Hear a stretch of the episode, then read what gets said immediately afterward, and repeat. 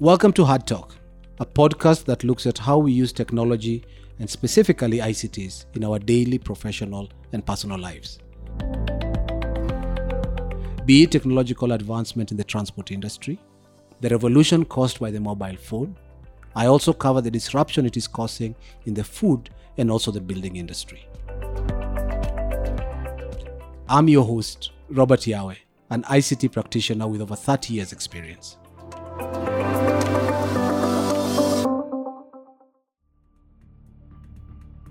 This episode of Hard Talk is going to be slightly different from usual. This one was a live panel that I hosted on the CIO East Africa Cloud Forum. Hope you enjoy it. I'll just have my panelists a minute each. Just give us a quick introduction of who you are and why you're seated here.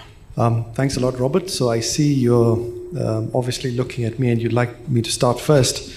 Um, Hi, good afternoon, everyone. Um, my name is Amrit Pal. I work for Hewlett Packard Enterprise. I'm the services business manager.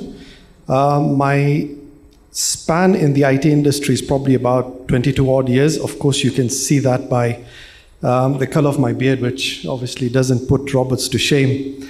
Uh, but we've seen an exponential change in the IT industry, and hopefully, we're going to be able to um, share a lot of commonality, a lot of ideas. So I'm looking forward to uh, the panel. Thank you. Thank you. Uh, thank you, Robert. Uh, my name is uh, Bernard Kotonya, uh, formerly uh, manager at Data Center Networks SBM Bank. I'm in transition mode. I've been in networking all my life, now transitioning to cloud on GCP. thank you. Thank you, Faris. Um, I'm Faris Karaoke. I've been in the, I'm with Pure Infrastructure. We basically help people move to the cloud. I've been in the virtualization and cloud space for the last 17 years, which when you vocalize it makes me seem fairly old. Thank you. You don't tell us what we should know you more of. Pardon? There's something we know you are for mostly than what you've currently mentioned. I, I, have had interesting interactions with business partners. I'll, I'll leave it at that. okay, I suspect somebody was, has a, a gag order. Eh? Okay. Now, the panel discussion is future planning. What is your cloud strategy? And a lot of times I think of this in terms of who do you think was the originator of cloud? Anyone who wants to? No one. You don't know who originated the cloud? He was called Abu Nuwasi. You all know Abu Nuwasi? All those who know Abu Nuwasi? Show of hands. What did you people read in school? Okay, Abu Nuwasi was a very nice guy who was once told by the king to build him a castle in the sky. And he took on the challenge and he built it. Then, when came to deliver, he showed the king a rope going up into the air and he told the king, Fine, make your way to, to your new lovely house. What are the chances he made it? Zero, eh?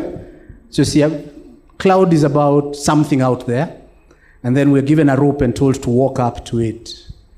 And I think that's what we need to think seriously about whether we do have access to that cloud. I'll start off with uh, you, Kotonya. You say you're in transition from SBM. What I'd like to ask is, was SBM already in the cloud? Like I said, most of my background has been in banking infrastructure. But uh, I'll answer you this way banking is a very highly regulated industry. So, yes, uh, banks are in the private cloud, but when you talk about the public cloud, you have to involve the regulator CBK for banks, SASRA for, for, for, for SACCOs. CBK uses the prudential guidelines as policy. That is yet to be updated, it is in progress. Uh, CBK is looking at uh, the Data Protection Act 2019 with the GDPR to come up with a policy. So it's, it's, a regulatory issue. What's the Prudential Act? Prudential Guidelines. guidelines. It's, a, it's a 100 page document you can download. And What's the heading apart from just Prudential? Okay, it's, it's a policy document covering lending, uh, strategy, uh, IT. So, what, what is CBK's main problem? Is it data residency or? Yes, it's called, it's called data sovereignty. Uh, if you go to Tanzania, uh, Uganda, they're ahead of us when it comes to uh, the, the, particular uh, subject. So that means the data needs to sit at home? Yes, it needs to sit at home. But the application can sit in the cloud? like I said, there's no there's no document, so the banks are waiting for that document. But you see, even even email, if I send you an email, it will go to the US and come back. So So wh- where was it? What's its sovereignty? We don't know. We don't know. Okay. Just on the same note, is I note even though you seem to be in the cloud, you still had the title data center and networks. Uh, correct. Traditional data center. So, so there was an on-prem. Uh, on-prem, but co-located. Yes. Amrit Pal, we've always thought of HP as a hardware provider. So why are you here? That's, that's actually um, a very good question. And I'll explain to you why. Because um, you're right, HP has traditionally been consistently related back to infrastructure. But if we think about cloud experiences and we think about cloud strategy, as you rightfully said so, um, the strong belief here is we must change our perspective to the customer's perspective. So for the customer, the cloud is really not about a destination, right? I mean, at the end of the day, whatever we're calling a cloud um, essentially is a set of infrastructure, is a set of underpinning services that are sitting, sitting somewhere, whether this is going to be, as, as what we'd heard, heard earlier, um, in a co-location space, whether this is going to be at the edge, um, whether this is infrastructure sitting with the hyperscalers. So in terms of the underpinning technology, um, the hardware infrastructure, number one, which is the most critical element because something needs to compute, something needs to be able to process, etc. Um, HPE provides that to very large organizations around the globe.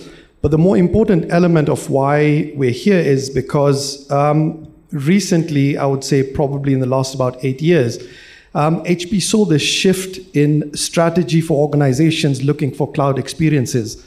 So part of the, I would say, uh, renaissance of what HP provides as solutions is something called the HP GreenLake. So GreenLake is the portfolio which effectively brings the cloud to your premises.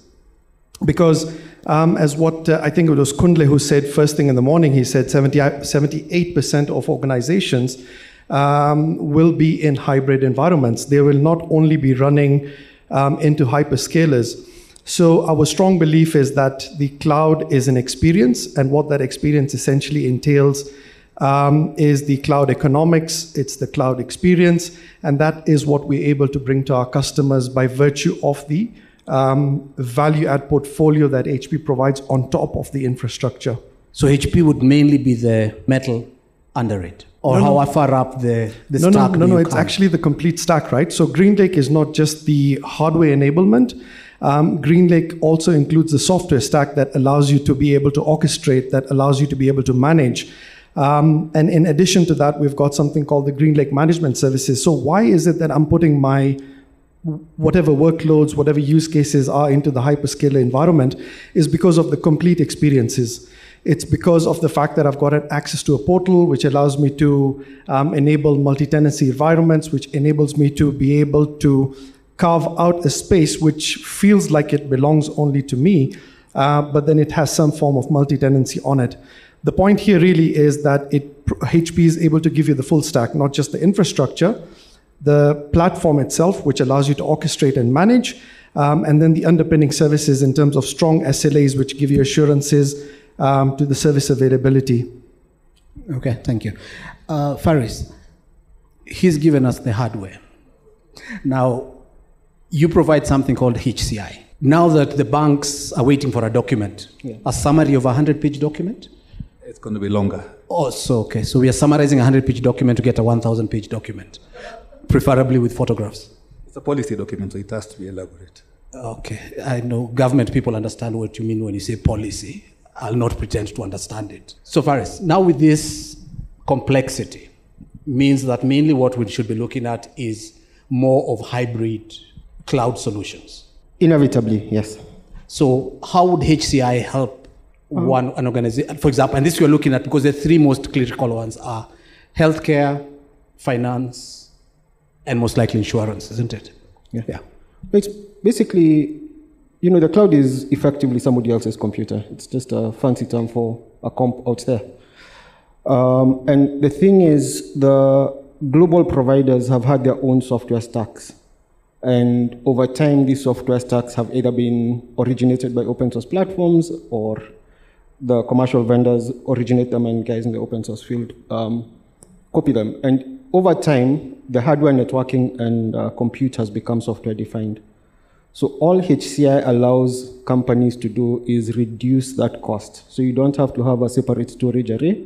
You can use normal servers and make better use of the storage on those machines um, and reduce your cost of ownership for hardware. That's it. Like that's the biggest thing about HCI. It makes it cheaper to run a private cloud. So that should be really the first step for most organizations that currently have legacy. Yeah. If they want to move into the cloud, then HCI becomes the first ideal step. Ideally, like there are multiple approaches, and it's never one size fits all because the biggest um, roadblock to cloud adoption is not the technology; it's the human beings within the organization, and so you have to work with whatever skill sets they have. So if you find an organization where everything is physical, and you know traditional single server, single application, then your first point of call is just virtualizing that and sort of getting them to use modern applications. If they already have virtual environments and all of that, there may be a hardware refresh with HCI is what's required because you see, if you can reduce the hardware footprint, then your colo bill on the other side is smaller because you know when you're paying for colocation, you're paying for every single server you take to the facility. So that's really the benefit. It makes it easier, everything is software defined. And so, for instance, if you deploy, let's say, Azure Stack HCI or VMware HCI, you can migrate directly to one of those public clouds. So, tomorrow, if you've deployed VMware HCI, you can move to any public cloud provider with um, that runs VMware HCI. If you've deployed, I, I, we were talking about a project with him actually recently. If you've deployed Azure Stack HCI, you can move directly to the Azure cloud. So it, it provides a nice natural step where your technology is modern enough to be compatible with the cloud so that your developers and your software teams have a similar platform on both sides. So what they're developing on in-house is similar to what's being developed on. Um, and let's say you're, and you know, this issue comes up especially with group companies. So you are Equity Bank or an, a local bank, you own an investment bank that's not regulated, but the rest of the firm is regulated, but you sort of want to standardize on IT. The interesting thing is from, I think, the last two panels, the issue seems to be that the problem is not the technology. The problem is the mindset. But I believe I'm sitting in a room with CIOs, which means C-suite occupants. So they should be able to convince the decision makers to shift or not to shift. Does it mean that maybe we do have a gap? The technology is there. I've spent some time on GCP uh, hands-on I'll tell you, it is possible to, to achieve uh, certifications like uh, standards like PCI DSS. The technology is there. For banking, I'll say it again, it's a regulatory issue. Okay, more of what I was looking at is everyone is saying it's a culture thing, it's a mindset issue. Why is it that the CIO has been unable to effect that within the organization? So far, you're the only one who is in corporate. The other two are vendors like me. I'll, uh, okay, let's approach it from a different angle. Something like uh, data protection and uh, security. Security used to be a part of IT, but you've noticed uh, the current trend where every organization in terms of banking is, is appointing a, a CISO so that you have a chief information security officer sitting at the C level, C suite. Same to a data protection officer. Uh, it's uh, the technology is there, the knowledge is there, the skills are there. If you ask me, I'll give you an example of uh, about 15 years ago when we, uh, we didn't have mobile phones in Kenya. That was because of the, the, the regulations. Our neighbors had mobile phones. When uh, it was allowed in Kenya, within 18 months, we had three times the number of handsets more than our neighbors combined. I see the same thing happening. Okay, you've thrown a spanner in the works a little there because then what you're really saying is with a mobile phone one, it means there's there's potential Correct. for adoption. Right. But somebody at policy level had not asked the consumer whether they have a demand. Correct, coupled with the inefficiencies of Telkom Kenya at that time. So couldn't the same be happening in corporates not moving to the cloud, whether private, hybrid, or any other? Could it just be that the CIOs and the rest have not asked the end consumers whether they have a demand for what the cloud would provide. If you spend time uh, what AWS calls the well-architected framework. There is a business case uh, for for the public cloud. I, I know that Yeah. paperwork exists everywhere. Yeah. But the key issue becomes are we speaking the business language or not? Because that might be where the gap lies. Because what I've noticed is the minute you replace a tech CEO, CIO, with a non tech CIO, things like cloud and all those things just happen overnight. So, could the issue be that there's too much tech sitting at the CIO's location? Or possibly, but in a regulated industry, there's a, a limit to how much innovation you can. uh, you can That apply. regulated guy at central bank the other day told us he's now thinking of crypto. Yet for years he kept on screaming how he will never touch crypto. I'll turn this into an open question. Anybody in the audience who feels they can answer the question of whether there is too much tech in the CIO's office? Yes, Faris. I wouldn't blame the CIOs entirely. Uh, Oh, I've not blamed anyone. No, no, no, but let me finish my train of thought, and I'll say something very pot- potentially problematic. Society progresses one grave at a time. Many times in management, the people on the board um, and the shareholders are not willing to invest. And so, even when it's clear, and I'll give a very, um, and this is the problem of the innovator's dilemma. Blockbuster was bought by Carl Icahn, and immediately they stopped investments. Everyone knew, including the CEO, that Netflix was a disruptor. If management is pig headed, the company will collapse and life will move on and they'll be replaced, and that's the nature of capitalism. Like, I wouldn't worry too much about it. The CIO will find a job elsewhere. It's the old manager who presided over, you know, like I, I some years back went through an insurance process, which, and, by the way, it's still the case today where you have to draw on a piece of paper how your accident happened. And I went through that process thinking the, the next thing they're going to ask me for is a stencil. Give me a stencil and a typewriter to type out what happened. And the entire process was very archaic. And you, you start seeing the foreign insurance companies coming into Kenya, and they're changing. It, the people they're hiring are very Kenyan. Microsoft, and everybody is now up in arms, is hiring Kenyans. The knowledge was there. At times, I feel you can't force someone to do what's in their own self interest. If I, as a CIO, tell you to do X and you say no, I'll do what's rational for me and I'll go back into the job market and find somebody who might listen. And normally, what happens when a business person comes in is they might have had a disruption internally and they realize, wait, the market has shifted. Let's get somebody who maybe has some experience. And there is a valid point about being able to articulate the cost of the technology, how it will be able to generate revenue for the company, etc. There is a valid argument for that. But I tend to think that the CIO needs to be less technical and the CTO is supposed to be technical. So those are two very different roles. Uh, CIO is commercial, a CTO focuses on the tech. Faris, you just shot yourself in the leg. Why? HCI says that all the documents I've seen about HCI says 50% drop in capex and 30% drop in opex. If you walk to the board, one slide, one slide that says I will reduce my capex by 50% and I'll reduce my opex by 30%. I can assure you, unless you have a board of idiots, you will get approval immediately. Ask guys in sales. That's that's that's No, no, no, not. If you go to the board, no. Our problem is we walk to the board and discuss tech. If you walk to the board and tell them how they are saving money, they don't care how you're going to do it technically. And in my opinion, humble, is there's too much tech in the CIO's office. And already you've explained that you're now getting new people sneaking in with new titles. CIO now, I think, is now called Chief Innovation Officer, which now means already title lost, somebody's getting replaced. Then we have now what you call it, CDOs, Chief- Chief Data. Protection, correct. Everyone is sneaking in and just taking away. So soon enough, where will the CIO end up? Head of IT. Thank you. Harry, you had, you wanted something to say. Ah, thank you, thank you, Bobby. Mine is actually a question and uh, and, and a nudge. So, so the the promise of the cloud has always a lot of the time been cost. You know, uh, you know when you start talking about opex and and it's gonna be cheaper for you to manage your uh, infrastructure. You don't manage your infrastructure, so it's gonna be cheaper for you to have your operations, etc., etc.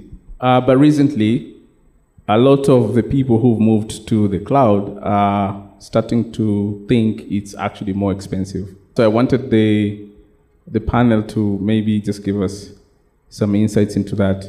And the other thing is Stanley, who is sitting right in front of me, was nodding or shaking his head so hard uh, that I think he needs to say something. Thank you. Harry, because of uh, time, I'll answer that question for you. Most people had no clue of what it was costing them to run on prem, non cloud. I can assure you, talk to any head of IT and ask them how much power does their data center consume. If you get 1% who know, then send them to me. That simple statistic is how much power you're consuming. Why don't they care about it? It's part of service charge in the building rent, so you don't see it. Yet you ask them, just put a check meter. That's all you need. The power going into your data center, put a check meter, and based on that, get to know what your power is. That's why when you go to Dan, you start fighting with Dan, because Dan knows exactly how much it costs him to generate power. And so he will charge you for every kilowatt that you consume. That's the space, and I think that's why I say that if you do not know what your current costs are, then you don't know what the savings are. And that's why you're getting the reversal that you're talking about. I hope I've answered you, Harry. Yeah. Uh, Robert, my name is Jeremy, and uh, I'm heading IT in a bank. In support of Kotonya, I want to go back to regulatory uh, impact. And Dan is here with the East Africa Data Center, I mean Africa Data Center. And uh, I won't blame CIOs for not being, uh, I mean, for being too technical or not. I am a living example. I got an approval for doing a hybrid data center a year ago. And uh, the problem was not internal. I had the budget. But one year down the line, I was forced to go and buy the equipment. And ADC are here to witness it. The problem was, was with Central Bank of Kenya. And I have eight versions of back and forth letters of approval. Uh, right now, uh, technology is, is, changing and uh, cloud is inevitable. We are all going to the cloud at some point. Uh, core banking uh, developers are now developing, uh, I think it's Infosys, if not Temenos, have developing, developed a core banking on the cloud. And they convinced me, based on the cost benefit analysis that you're putting in front. But then risk and compliance come into place and ask you that what is the governor saying? And so several letters to Central Bank of Kenya. The first one, they told you, have you done it right? Show us what you've done. Then you do your check. Have you done your own risk assessment? Show us what you've done. Then they're telling you, okay, fine. We are not saying yes. We are also not saying no. But wait a minute. Tell us how you are planning to do it. Then we went to site visit. Then they ask you for how many banks are there. I mean, I tell you, all banks are there. At ADC, we have Equity there, we have the NCBA, we have all those people are there. Then they go back and ask you that now, but yours is different. Them, they have the equipment there. You, you want some on the cloud and some on prem. Then the next comes the big question how are you going to secure it? And I can tell you until today, that is uh, something that started in 2020 in October on 26th. And today I'm forced to ship equipment. So regulation. And then the next thing that came in when I was just about to hit it was the data protection. And they're telling you that, okay, fine, um, you're going to be in Azure. Where are they having their servers? Then I was clever enough to say at ADC, along Mombasa Road. Then they asked, what about their DR?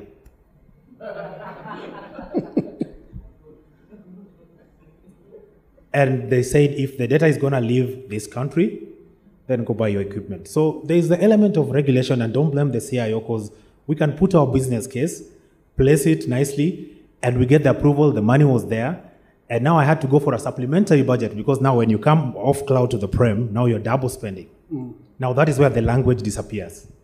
Going to ask for more budget. But it's not about the CIOs being techies or non techies, it's all about the regulation. Now, yesterday in another forum like this, someone from the regulator said they have a cloud, but that cloud is within central bank. So you see, to that, when I tried to justify, I mean, I asked him, uh, what about if I have it offsite, collocated? That is where they have the problem. So looks like they have, someone needs to pitch this thing with them, and in such forums, call them to the podium to tell us what is the, just the same way they, the, the regulators with the prudential guidelines, they need to actually give us the guide to the cloud. Then we walk the journey with them. Okay, interestingly, central bank told you about cloud. So they had no problem with you have being on a cloud infrastructure. On-prem. Private cloud on-prem. But if you moved it to Dan, still with you collocating your cloud, they would have an issue with it. Okay. Harry is an expert on policy. I'm sure he'll find some way to deal with this issue. Yes. Uh, thank you, Bobby. Uh, my name is Stan Gure. I look after infra for Equity Bank. And uh, first things first, I think the problem of the CIO you mentioned, I think, first of all, buzzwords come before the reality. So, cloud, cloud, cloud, cloud. But who, what is cloud? What does it, how is it defined? And who is the end user customer? So today, Safaricom was in the cloud with their M-Pesa. There was a big fanfare. M-Pesa is coming back home because the customer is here. They are not in Ireland. So we have to de- look at that uh, in as much as we say the cloud is not a magic pill as defined. Uh, Dan is busy trying to build a data center here for hyper-converged uh, infrastructure for the hyperscale data centers if the cloud service is here, then now the game changes. So we're in Africa, the data center, so-called cloud is local, then it's a different uh, ballgame. On cost, they don't tell you that uh, when you put your one terabit DB on Azure, you pay more for how much you compute. So sometimes the cost metrics are not as they are said to be. And then for some businesses, OPEX cost is more important than the CAPEX. So you might find I'm a bank, I might tell my CFO that I want to buy servers, he will amortize them for whatever period. But you tell them to pay an OPEX fee of X dollars a month, and they'll ask you, what, that's a directly to the hit to the P&L. They'll ask you, what is, what is this you are paying for immediately? But they may not care so much about the, the CAPEX items. Just a comment. Thank you. Okay, thank you. Just in closing, I'll ask a question that seems something that's come up, and I think it will more be for Faris and Amrit Pal. Between the two of you, why can't you build us two nodes in country that meet central bank's 50 kilometer limit distance issue? You provide the hardware, and you provide the, the software stacks. And I'm sure Dan will give you a few racks, and then we'll talk to Icolo to give us uh, the other few, and then we sort out this issue. Is this a conversation that could go on, or is it a dream? it, it- it's kind of already started. Oh, thank you. So I think we're making progress. So I think I can see Malu with a question right at the back. Yes, please. Just before Malu, anybody else who wants to defend the CIOs, please look for me at, over lunch. Yeah, uh, my name is Onali Malu from Computer Learning Center, and I'll just give an update on the question on the banking of going to the cloud. Most of the large banks are moving their primary data center to the cloud, meaning a colo, and still keeping the uh, secondary data center. Uh, we already have three banks which have already moved. So I think you answer pole pole. You start with your primary. Hopefully, the central bank will look at that, and then you also move your secondary, and then you're on the cloud. So we already have three banks. I cannot mention because I don't have any permission, but they are already uh, co-locating. So it is happening, but with their primary data center. Thank you, Malu, for the update. And the second thing is, as we keep on talking of cloud and security, what we need to do is build capacity. And as much as we have a lot of poaching going on from Microsoft and AWS and many other companies, what we need to do is do a CSR activity and start training our youth so that they come up and support us in this journey for cloud and security. Thank you. Thank you very much. So, Amrit Pal and uh, Faris, please co-opt uh, Malu for capacity building. And I believe then we can sort the problem of regulation. And then as we grow smaller cloud solutions locally, then we move our SMEs onto local clouds instead of sending them all off to AWS and the rest. Sorry if they're in the room and uh, Microsoft Azure, but I think we need to create capacity just in case the Russians decide to also walk into America and shut it down. Then we all know where the internet sits. eh? Thank you very much, and uh, round of applause, please, for my panelists. And bon appetit.